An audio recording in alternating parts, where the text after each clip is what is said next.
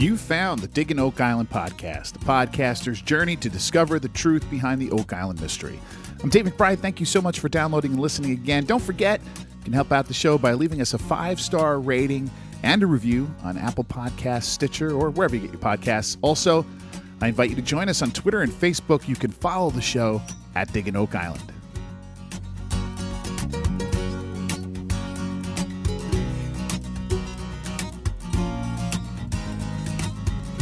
Okay, let's begin today's show with your emails and questions. But before I do that, uh, I want to follow up with a question we had last week. Our listener Emily wrote um, asking about a quote in Thomas Leary's book, The Oak Island Enigma. I don't know if you remember this. You can go back and listen to the email section from last week. Um, he, she wrote about a quote in which Leary claimed the 90 foot stone was used during the um, first half of the 20th century as a doorstop for a construction company in Halifax, Nova Scotia. As I said last week, I could find some mention of a construction company in a statement that was given to Frederick Blair, which described um, someone looking for a stone at a place called the Brookfield Construction Company, uh, specifically what is described as the stone yards that were found there. But I wasn't exactly sure as to why they would be looking there, and I've seen this thing mentioned before. Obviously, I've read this before. So I asked the best source I could think of on this, Doug Crowell. And here's what Doug had to say. And uh, so we'll credit Doug with your answer here, Emily. The construction company had a compound on Smith Street in Halifax, and they speculated that the stone could have been taken there during renovations in 1919. Uh, that's near where Dan Henskee lives, and he checked it out a few years ago. So, Emily, I think I said this last week, but it bears repeating. I'm not sure Mr. Leary was entirely correct about this. When you uh, find outliers in research, and we're going to talk about this again later, especially ones that seem to only differ in the details like this, you need to really try and verify it. You know, um, he was the only one that ever mentioned this is a possibility of where this stone was displayed or seen. The point is, I, I can find nothing that confirms this idea of the stone being used as a doorstop at a construction company. Keep in mind also, Mr. Leary was doing his research on the subject decades later, uh, so it stands to reason that he got this information maybe just a little wrong. Until I can find confirmation of this story, I think that's where we can leave it. Uh, and uh, if Doug can't find the confirmation, you can rest assured I'm not gonna. Uh, anyway, Emily, I hope that answers it for you. Okay, let's move on to uh, this week's listener questions and comments. The first one comes from Facebook and our friend Mike, who writes I'm curious, since the swamp was drained, why did they not drill a borehole and collect a sample where the anomaly is at 50 feet, the thing they call a ship? I think it's not a ship, but rock or clay. Think about if they sank a ship there at 50 feet deep, where did all, where did they get all the dirt to cover the space between the two islands? Okay, Mike, thank you so much for this question as it gives me time to discuss something that really grinds my gears. Uh, okay. So, for those new to the show, let me explain. At the end of season six, I think it was, um, a company called Eagle Canada came to Oak Island to do what is called seismic surveying of the swamp. They did it of all the money pit too, but specifically the swamp. What they do is basically blanket the entire area with little sticks of dynamite. And when that dynamite explodes, which they do one at a time, they take a reading of the sound waves from those explosions bouncing off whatever is underground. This is used for finding underground oil reserves, all sorts of stuff like that, you know. Season six ended with this work being done in the swamp. And then later, after the season was over, we got a special show where Matty Blake and the Laginas met with the guys from Eagle Canada to see the results of this scanning. It was all very dramatic and very exciting. What Eagle Canada showed the team was, among other things, a 200 foot long anomaly that Matty Blake, with all his expertise on the subject, declared was a ship. Hence, the anomaly has been christened by this podcast the SS Matty Blake. Now, Mike, your question was why did they not drill a borehole to collect a sample where the anom- of where the anomaly is? The answer is they did. the very next episode we saw at the beginning of season seven, episodes one and two. If you want to go back and look for yourselves, Choice Drilling, the company doing the drilling this year as well, built this absolutely amazing barge with a huge drill on it, which they floated out into the middle of the swamp and drilled exploratory holes right into the middle of SS Matty Blake. The samples they brought up showed absolutely no evidence of wood or anything indicating this might be a ship. Let me just repeat that nothing, zero, zilch, nada, nothing. Yet two years later, we're still hearing about this anomaly as if it is possible that there is indeed a ship there in the middle of the swamp, as if the team never dug out there, as if someday soon we're going to drill into this anomaly and discover, I don't know, Captain Kidd's lost galley. So, why, with the swamp drained, are they not digging there, you ask? Because they already did, and they know the SS Matty Blake is nothing more than a phantom ship. I think it was a dense layer of sand or something like that, not dissimilar to what you just what you just uh, put out there as a possibility. I honestly forget what was causing the anomaly, but it wasn't a ship. I just wish somebody would remind Robert Clotworthy, the narrator, and the writers of all this so they could stop bringing it up for crying out loud. Yes, Mike, you hit a sore spot with Dave on this one. Drives me absolutely nuts every time they bring it up. But, Mike, thank you again for writing this. I really think we need to keep reminding viewers of this little bit of borderline dishonesty the show seems to continue to put out there, especially when working in the swamp. And let me wrap up this little rant with this. These things, you know, such as the SS Matty Blake, and that's by no means the only such thing. These things are not the fault of the Laginas or the dig team. And that's the reason why it doesn't, I, I don't let it get under my skin too much. But man, if you pick at a scab like this one, I'll, I'll, I'll go off on it. This really one, this, this kind of thing is on the producers and just the producers. Let's go now to our friend Steve. Steve and I have been talking a lot uh, over the past couple weeks about uh, the diagram Doug Crowell showed us in the last episode of the major holes dug by the team in the money pit area where they all laid out. is great little diagram. I mentioned last week how, about how it might relate to the Dunfield crater, and Steve writes this week Dunfield's pit would have been deepest at its center, so it looks like the fellowship's team. Uh, team's desired dig location would have been on the upward slope of the old work. He may simply not have dug deep enough to reveal anything, especially if the 1864 collapse sent most of the artifacts deeper. Steve, that's the hope, right? Um, the original money pit was hit, if, if that's the word we want to use, over 200 years ago by searchers at the depth of about 98 feet down to something like 105 feet. 98 feet was the spot where the Onslow Company in 1804 probed into the dirt. They used to do this at the end of every day, probe down and see what was there. And they hit wood, only to have the next day the shaft fill up with water before they could dig any further. This was after they pulled the 90 foot stone out. So, how did Dunfield miss it if he dug a 140 foot crater in that area? Well, as Steve said, there are two possibilities. One is he had the location of the money pit itself just incorrect. And the other is the collapse of the money pit caused whatever the Onslow company actually hit there with their probe to be forced down much further than 40 feet. Um, you know, much further than the 40 feet deeper than was originally placed. Uh, makes sense? I-, I, think personally it might be a little bit of both. Uh, who knows, though? I think Dunfield dug in the wrong spot and wasn't able to dig any further down due to the instability of the ground. Anyway, Steve continues. Also interesting that when you look at the fellowship's caissons, they have been very much working along a vector or an axis. Not sure that has really been evident as the show progressed over the last few years. Steve sent me a great screenshot of the same diagram. And I mentioned this a little bit because I want you all to see this. And, and on this diagram, he put a red line onto it, showing us what he calls this general trend line, you know, of the recent digs. I'm not sure what to make of it, Steve, other than to repeat a little bit of what I said at the end of last week's podcast about this, which is the team appears, from looking at all this, to have gone out of their way to avoid the center of Dunfield's crater. For whatever reason they did that, it's obvious that is what they aim to do avoid the center of Dunfield's hole. Again, I'm not sure what to make of all this, but I do find it fascinating. Uh, you know, despite the great stuff from places like the Swamp and Smith's Cove, it is the money pit that has the richest history, which is the stuff that we Oak Island nuts like Steve and I just go on and on about, right? Uh, thanks again, Steve. Great work. Uh, I'll put that uh, diagram that Steve gave us on the uh, Instagram, or sorry, on the Facebook page, so you can go take a look at it. Now let's head across the pond and read a question from John, who writes. Can I make an observation and ask a quick question from my view across the pond? Is there still treasure? Is there, is, is there treasure still on Oak Island? Probably not, but I do think there is a complex and very interesting historical story about the island which has not yet been fully bottomed out. Quick question, please, Dave. How long do you see the series lasting?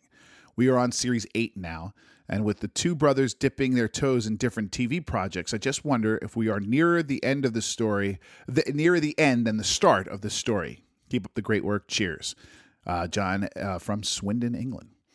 John, in a word, and at the risk of sounding a bit snarky here, and that's not my intent, um, the show will go on as long as advertising dollars fund the filming and also the dig. And, and honestly, as long as the Laginas are willing to keep digging, one would think eight years is probably not the middle. it's probably not going to go on for another eight, I would think. Um, I mean, the Laginas control all this in the long run. If they decide they aren't going to dig anymore, then, then no, no one will be digging until they sell the property and transfer the treasure license and allow somebody else to get in there.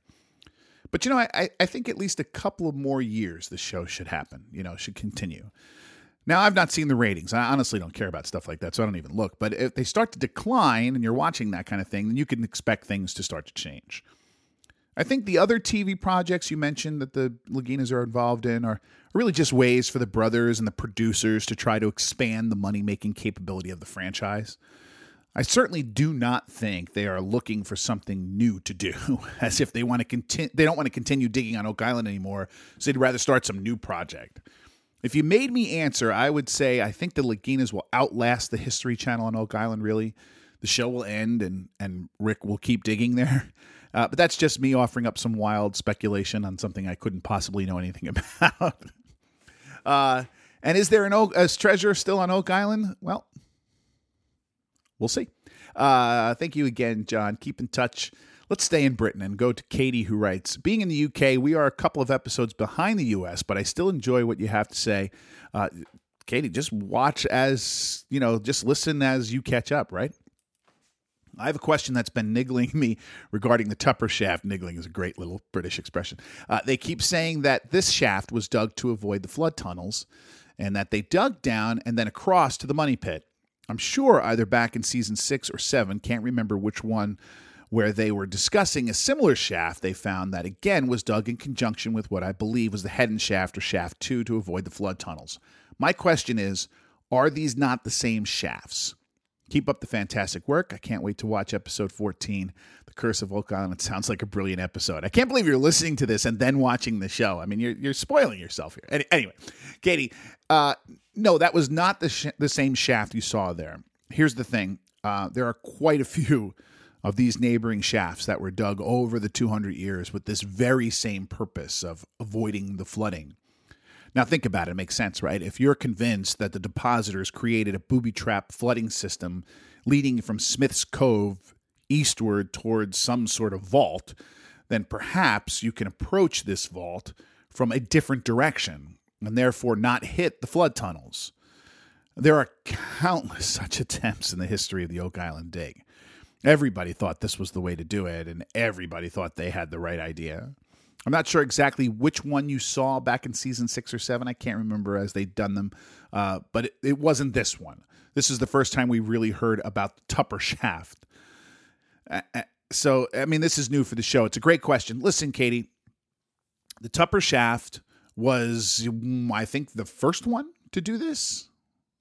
Yes, I think that was the this was the first one to do it. Um, so therefore, there's documentation of how far away we know for sure uh, that the people who were digging it knew the location of the money pit, but they weren't the only ones. Um, this isn't the only such shaft. There are others, as people, listeners or viewers of the show will know. Let's go to Paul now, who writes My question is Are the stories true that a large mining operation took place on the island for gold, which turned out to be pyrite? And do we know when this happened? Keep up the great work. P.S. Make your podcast longer. Paul. First, Paul, I, I, really don't, I really do think these podcasts are long enough, don't you? I mean, listening to my voice for even longer just seems unbearable to me. Anyway, Paul, I'm not 100% sure, but what I think you're referring to here is the voyages of the English explorer and privateer Sir Martin Frobisher.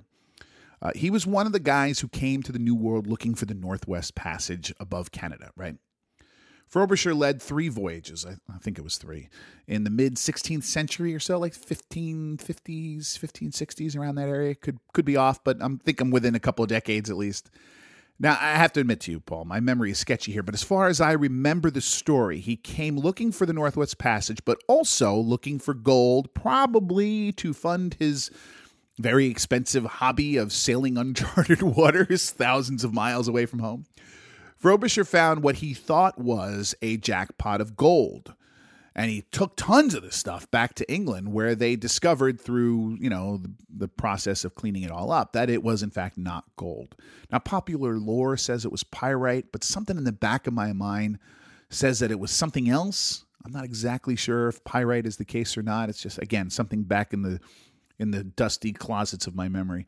Uh, there used to be a theory that suggested Oak Island was perhaps one of the places where Frobisher dug for his very pretty yet worthless rocks. But as far as I know, he was sailing way up north by Resolution Island, which is just off the southern coast of the much larger Baffin Island, where I think there is actually a body of water called Frobisher Bay on Baffin Island. I mean, we're talking about like up by Greenland here.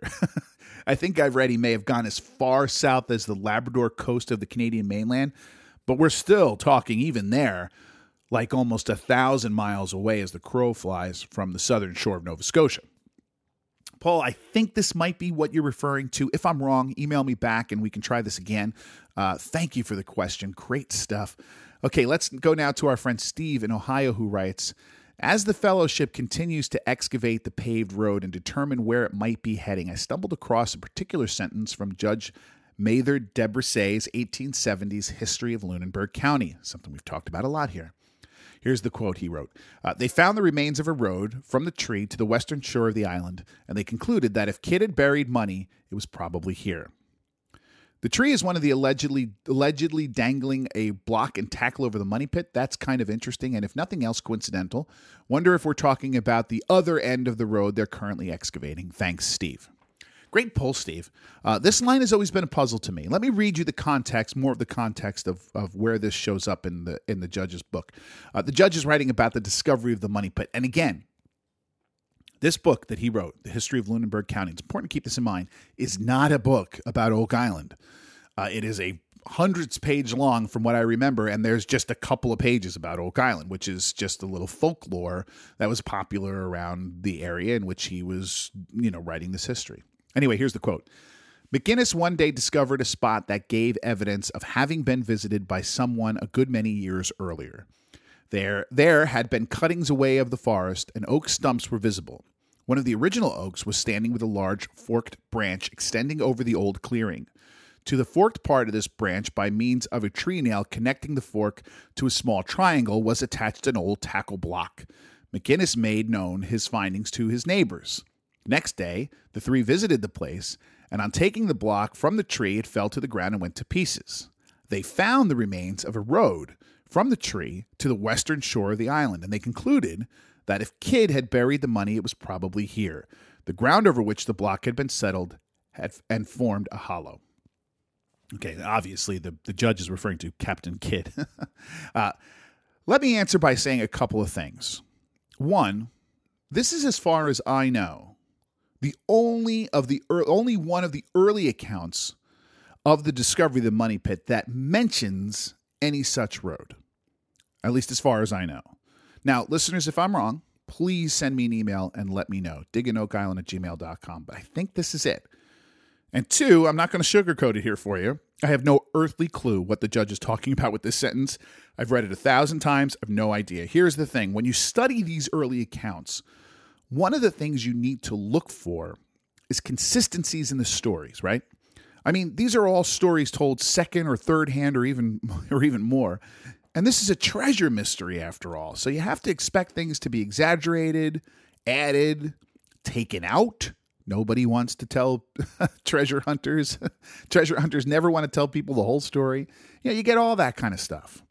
So in order to cut through the noise of all this, when looking back at it you know two centuries later you look for elements in each retelling that are consistent and you hope that that consistency then means accuracy. And i consider the judge's account to be one of the best. Go back and listen to my podcast on the discovery of the money pit to learn more about that. However considering this is the only account of a quote road from the tree to the western shore of the island I just assume the judge is relaying a story that was told to him and perhaps contained an element of two or exaggeration or fiction, and then he just wrote it in there. Again, he's not trying to accurately tell the story of the Oak Island mystery. He it's it's a it's a frivolous part of this book that we talk about all the time, uh, and I, and certainly not the focus of what the judge was doing. He was just relaying what was a fun little piece of folklore from the area to anyone who might read the book. All right, that's a lot of great questions today, guys. Keep up the great work. And don't forget, if you have any questions or comments you would like me to discuss on the show, just email them to digginoakisland at gmail.com.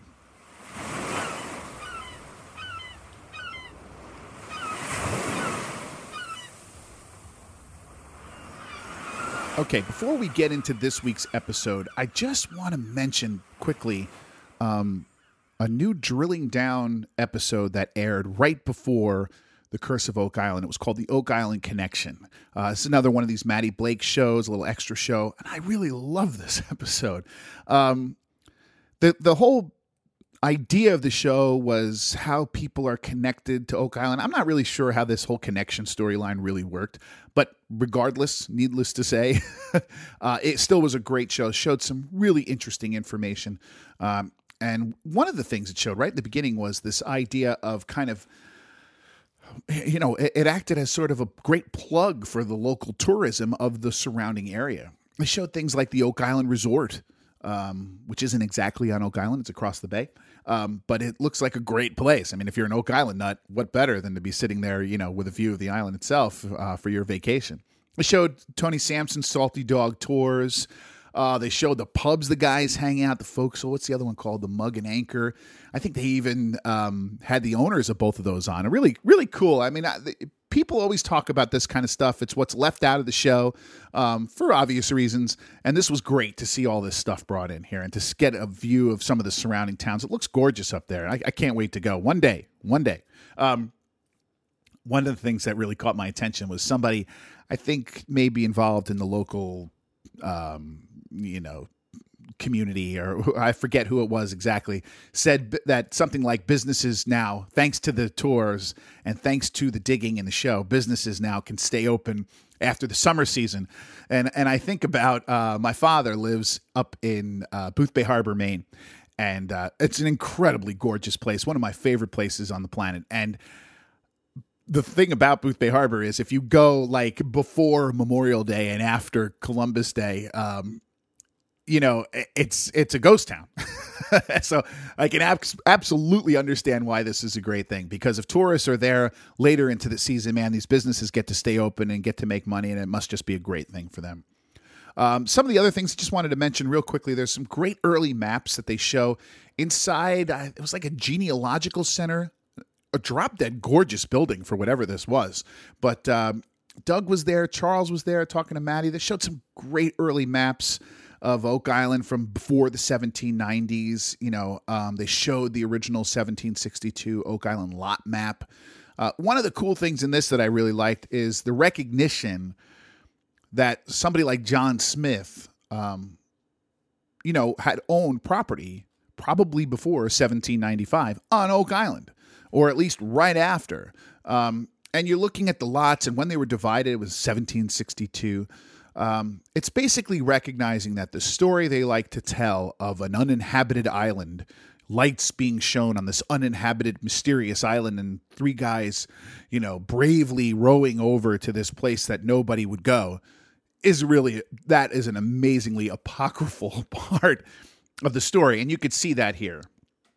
But I think the best part of all of it was we took some time with Laird Niven over at the Samuel Ball Foundation. Anytime we get to talk about Samuel Ball, I'm a happy guy, um, especially when we're not talking about uh, Samuel Ball in the context of the only way he could possibly have been rich was because he discovered a uh, treasure, which is just simply not the case. Uh, there was a really interesting.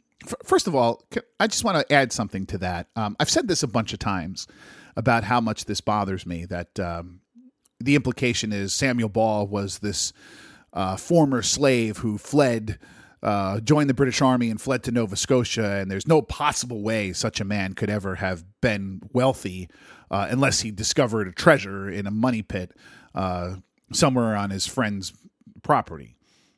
Uh, Samuel Ball, we're not talking about, first of all, he was an incredibly hardworking guy. He farmed for cabbage, which most likely was sold to the Navy because sauerkraut apparently helps prevent scurvy.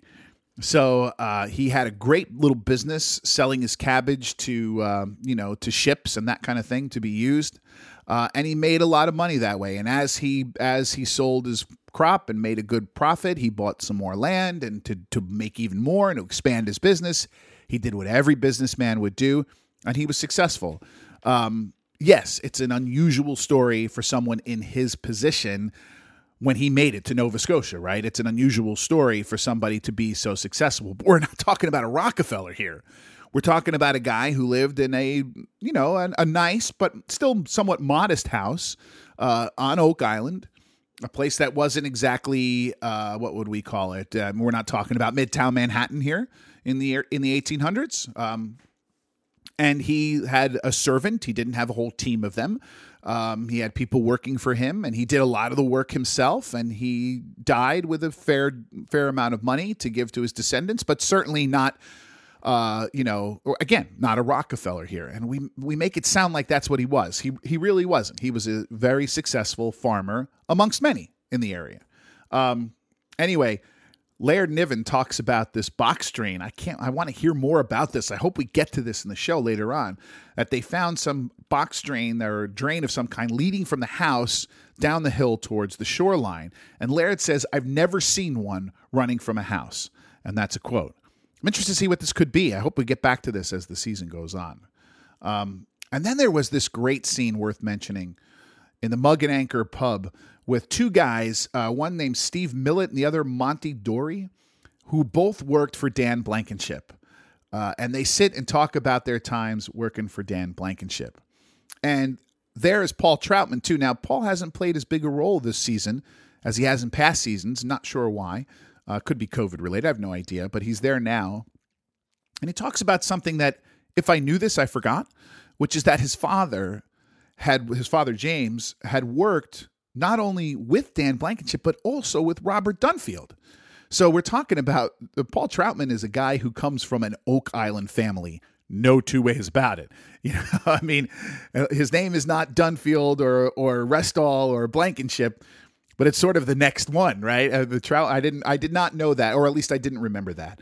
Um, one of the things I loved in this was as they're thinking fondly back to the life of Dan Blankenship uh, one of the guys who worked with him said that Dan used to always say, Today's the day, as if today's the day we're going to find the treasure. And, uh, you know, I think that that says a lot, not only about Dan, but about everyone who comes to do this. In order to think that you're going to be the one to find a treasure people have been searching for for 225 years, you have to have confidence and think every day when you get up to go to work that today is indeed the day.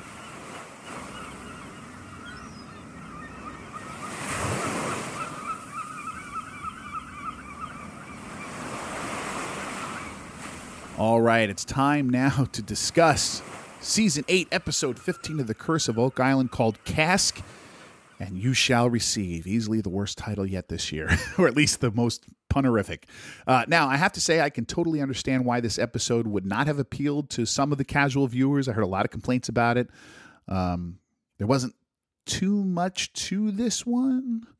Uh, there's a couple of really cool things um, that I found cool, but uh, you know, I love the show. I'm easy to please. So when they find stuff that's not made of gold, I'm still excited about it. But my wife, on the other hand, was rolling her eyes quite a bit in this one. Anyway, let's begin with the episode review. Um, with a quick stop over at Lot 10. This is the location of the stone marking the bottom of Nolan's Cross. Uh, it's located on the western shore of the swamp. If you remember, we were here earlier in a different part of this lot.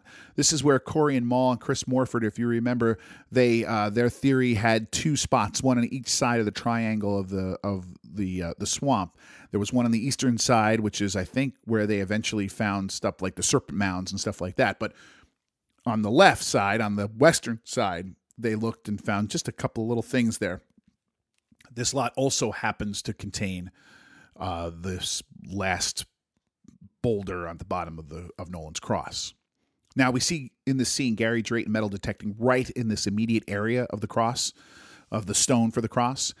He finds a bunch of iron nails that come from ox shoes. Um, we've seen so many of these this season, uh, which is curious to me, don't you think? I mean, it's something we've never seen before. Now, I mean, on camera, we've seen dozens of them.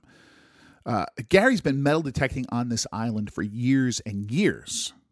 Yet, 2020 and seems to be the year of the ox shoe nail. Strange. I, I wonder if they found these before and just didn't really talk about them. And this year, because, as I've said many times, we're trying to fill episodes with less footage than we've had in the past, that maybe they're making a bigger deal of these than they would normally have. I don't know. Again, we said this before, but it bears repeating after the scene. We are 100% sure that farmers farm the land on Oak Island for decades and decades with the aid of oxen. For one, the woman who inadvertently discovered the cave in pit fell into the pit along with her team of oxen. Also, in this scene, Marty remarks how you can't put a shovel into the ground in Oak Island without hitting a rock. He's like, you can't, you know, he was all upset about it. Uh, it's an extremely rocky place. Rocks means bad footing. Bad footing means wrecked shoes, even for an ox. So we would absolutely expect to find these nails on Oak Island. Sure, there are some elements of these finds that seem maybe a little curious and might be a clue to something, like why are they all in this spot, or do they can you follow them to some sort of direction to follow the way in which the oxen were moving, that that kind of thing. But as far as I'm concerned, Gary is discovering here artifacts that tell us of a history of Oak Island that is already very well documented. And until I find something about these ox shoes that tells me otherwise, that's the way I feel about it.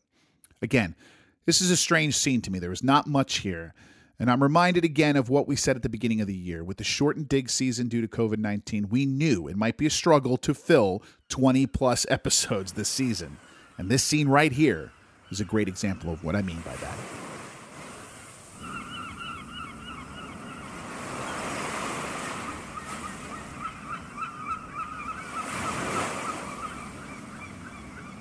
Okay, so uh, let's now go over to the money pit. Uh, the team has decided they are, in fact, going to begin a new exploratory drill program to find the money pit. This is on the western target we were talking about last week, um, which they ended the show with that war room discussion where they decided they were going to do this. Charles Barkhouse here proudly points out how close they are digging here to his borehole C1. Uh, Charles picked the location of C1. It was his attempt to locate the money pit. They all sat around and said, "Okay, where do you think it's going to be?" And he like said, "How about here?" Uh, now, if this tar- target turns out to be correct, then I think Charles wins the award for the uh, man being the closest to the mark. Maybe uh, Rick and Marty can find him a trophy or something like that. Now, this new hole they're digging is called C5. Is that right? Rick and Doug arrive to see the progress. Um, and the the team that's there, Terry Matheson, Charles Barkhouse, uh, they're finding what they call old wood, which is at a depth of 75 feet. Rick says with a smile that they will go at least to 118 feet, kind of a wry smile. They're going to go at least down to 118 feet. Now, let me explain what that means. So, this has to do with the collapse of the money pit. We've talked a lot about that event in this podcast. It's one of the seminal moments in Oak Island Dig history. If you want to learn more about it, listen to the podcast I put out in July of 2020 called the Oak Island Association. That'll go through how that all happened and what, you know, what its ramifications really are. Long and short of it, the association in the early 1860s dug a shaft next to the money pit, down below the supposed location of the treasure, to 118 feet. The plan was to dig down below the treasure, now dig down further than where they thought it was. They thought it was like between 100 and 105 feet.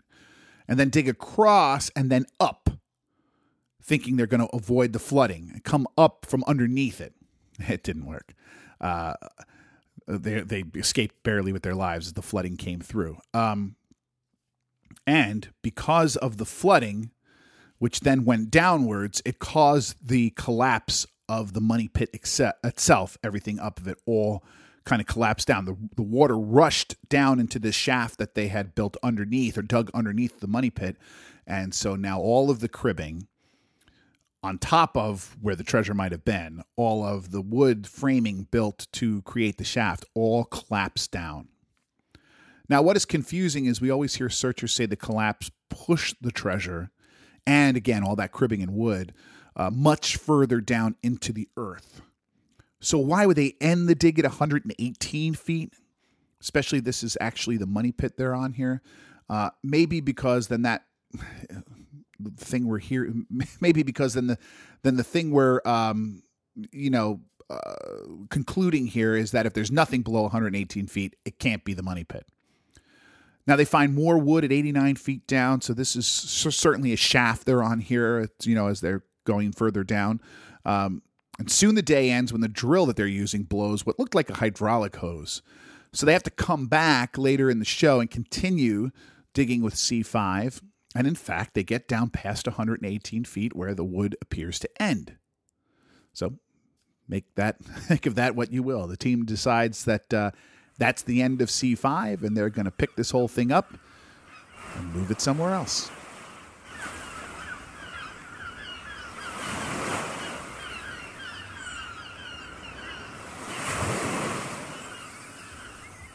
Okay, let's finish off the podcast and head over to the swamp um, where we see Gary Drayton metal detecting and he finds yet another ox shoe nail. Again, the Laginas might have put an ox shoe nail on a T-shirt for this for this season, the year of the ox shoe nail. Um, it looks like Billy Gerhardt in the beginning here is digging along the eastern side of the swamp, where last week we found evidence of more of the stone road and it possibly turning its way um, to the east and towards the money pit. That was a big deal last week uh, that we didn't get followed up on this week, so who knows? Um, later on, we see archaeologist Miriam Amirault and Aaron Taylor working along the same area. Amirault finds a piece of coal. Um, this isn't the first piece of coal found, but it is cool to find this because coal is helpful. It can actually be tested. You can't date coal because if you date coal, it'll always be millions of years old. But you can trace it to where it came from, to where it was mined or where it was pulled out of the earth. We'll get to that in a little bit later. I loved here this scene where uh, Aaron Taylor tells Miriam Amirault, you, you, know, let's let's call Rick, and you're always used to somebody getting on their iPhone and putting on the uh, the speakerphone, and instead Miriam just yells to the other side of the swamp, Rick. Thought it was funny. Anyway, in the next scene at the swamp. Um, we see the swamp doctor, Ian Spooner, leading the dig here. Uh, Rick is with him, and he pulls out of the dirt what is obviously half of a barrel lid. You know, a, a, barrel lid cut literally right down the middle. He actually pulls out two. And we hear this second one that he finds referenced a few times, but for the rest of the show, they only really refer to this first one that you see. It's strange how the second one basically just gets ignored, just sort of pushed to the side. I think Craig actually says when they first pulled it out that it looked a little older. Plus, isn't the idea of finding two different barrel lids in the same location interesting just on its own? I'm not sure what to make of this, but that's what they did. They they had it there, they talked about it, they just never really did anything more than that. Doug Crowell and Scott Barlow take these two barrel lids up to Carmen Legge. Again, they seem to have both of these lids with them, but we only see the team, the, the three of them, talking about this first one. Carmen looks at it right away, says it's extremely old because it's handmade. That's a quote. Extremely old because it's handmade. He says again, quote, could go straight back to the 1400s. And also from the history of how barrels were made, he said it would be from, quote, no later than the 1700, 1760s, end quote. And then he says something like its construction, the way it's made, is actually a style of making barrels, a technique of barrel making that predates people making barrels in Nova Scotia, if that makes any sense. So it this is not only an old barrel, it has to be a foreign one. It's not one made by somebody here in Nova Scotia. He also says it was made to store dry goods. He uses as an example gunpowder or flour. Now, later, we see Doug, uh, Scott and Doug go back and report to Marty. And someone here mentions that perhaps the lid can be tested to discover what was actually in the barrel, what it contained. Now, that's an interesting idea. I'd love to see that work being done and get an idea of what this could have held. Uh, I mean, that, that would say a lot. If it would barrel of gunpowder, then we really have a military connection in all of this. And yes, folks, The Doug Crowell, Scott Barlow, Carmen Legge scene is exactly the same scene we saw in the last couple of weeks when they did this. This is what they do. Can tell by the clothes they're wearing. Uh, I think they go up and bring all of these items to Carmen Legge at once, so they don't have to go back and forth, you know, every every every week or two. Um, and they shoot the scenes and then they chop them all up so it looks like they're separate and that they're bringing just one or two items you know pertinent to that show up with them but that's not what they're doing here it's just some creative editing i have no issue with it but uh, it's obviously the case um, Anyway, this barrel thing is really interesting, and I want to see where it goes here. The episode concludes with a war room meeting about the swamp, so let's let's talk about that here. Now, the swamp doctor had tested the coal that they found earlier, that Miriam Amirault found, and he concludes from the chemical makeup of it that it is of European origin. So it was definitely brought here from somewhere, uh, somewhere in Europe. Uh, he says there's a lot more, and if you look on the, the the slide he shows there, it says it's like 300 million years old or something like all coal is. So that's just the way that's just the way that goes. Um, the kind of disappointing thing about that is he shows this stuff, but then that's all. All he can tell us is that it's European. He can't say much more. He says there's a lot more work to do to figure out exactly where this piece of coal might have come from and who might have brought it to the island. Now, you have to consider here that, uh, you know, as he showed in that map, there's coal mines all over Europe. Um, but that doesn't mean that that's the person who brought it here. If it's you know if it's English coal, we it doesn't mean the English brought it here. The English bought and sold coal all over the place. Everybody did. Um, so, but what the other thing he mentions is that we can actually see who bought coal made from certain countries. So that might give us even better idea you know, I think he said something like the English might have brought Spanish coal and then brought it here. It all depends on where the coal was was coming from at the time. Now, despite my sort of disappointment and the lack of information in this uh, presentation, I- am still excited about this. There's t- two things that really excited me about this, and I know it's not gold, but this barrel lid and getting an idea of what could be on there or in that barrel, and this idea of the coal and deciding where it might have come from I'm not 100% convinced at this point that what we're finding in the swamp is directly related to what we're to the money pit. I'm not I have I haven't seen that connection just yet to really convince me that the two are the same thing. But uh, finding out what took place here in the swamp is in itself a really fascinating uh, and really exciting bit of research to be done. Let's hope we hear more on this.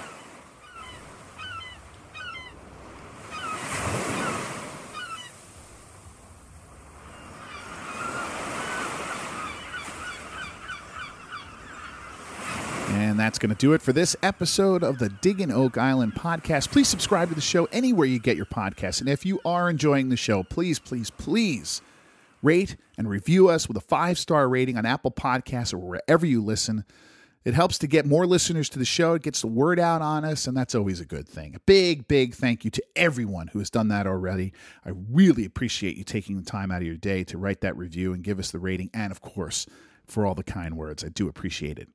Also, if you have any questions or comments that you want to send me directly, uh, you could do so via email, diggingoakisland at gmail.com. Little warning I like to give whenever I do that. Keep in mind, if you send me an email or a message, I might just answer it here on a future podcast. So if you don't want your message read aloud, if you just want to talk back and forth with me, just make a mention of that, and I'll do my best to answer you via email. You can also follow the show on Facebook and Twitter. We are at Digging Oak Island. Uh, just go to your search bar, put in Digging Oak Island. Uh, give us a like or a follow there. It'd be much appreciated. And it's a great way to follow the podcast and interact with other listeners of the show. So until we speak again, I'm Dave McBride. Thank you for listening to Digging Oak Island.